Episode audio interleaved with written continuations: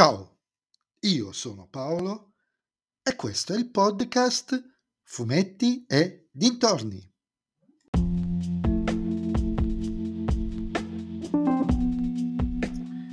In questo episodio del podcast vi parlerò di Morgan Lost Fear Novels 7, L'ultimo giorno dell'umanità, scritto da Claudio Chiaverotti e disegnato da Matteo Mosca, edito da Sergio Bonelli Editori.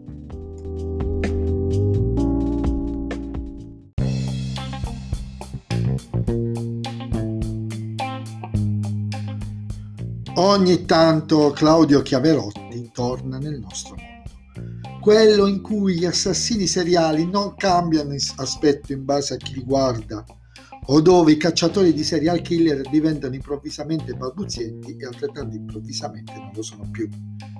No, questa volta costruisce una storia davvero solida, forse non originalissima, anzi credo di aver visto a trama compiuta storie del genere su Law Order o, o simili, ma funzionante. Quella di un serial killer che sembra uccidere persone assolutamente slegate tra loro, ma in ogni caso pare che ci sia un legame, un legame c'è. Una storia che in fondo in fondo sarebbe stata perfetta per Giulio Nick Ryder, capiamoci. Però Chiaverotti qui fa il lavoro di adeguare alcune cose al mondo di Morgan Lost e rendendo un serial killer chi nella cronaca nera difficilmente sarebbe stato definito così.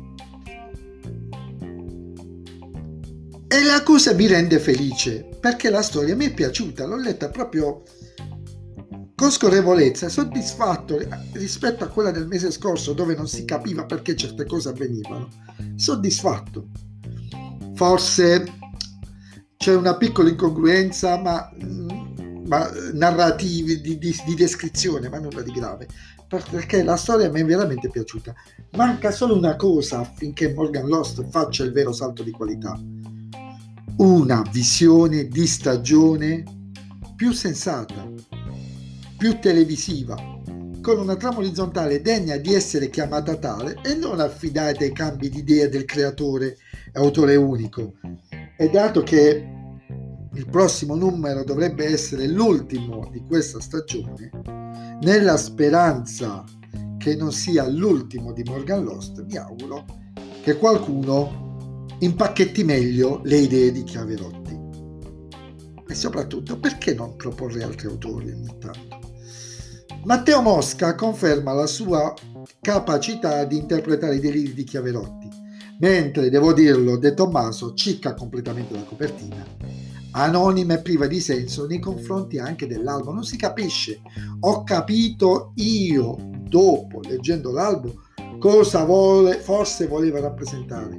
Ma se la guardate non lo capite. Un albo comunque molto interessante forse tra i migliori di questa stagione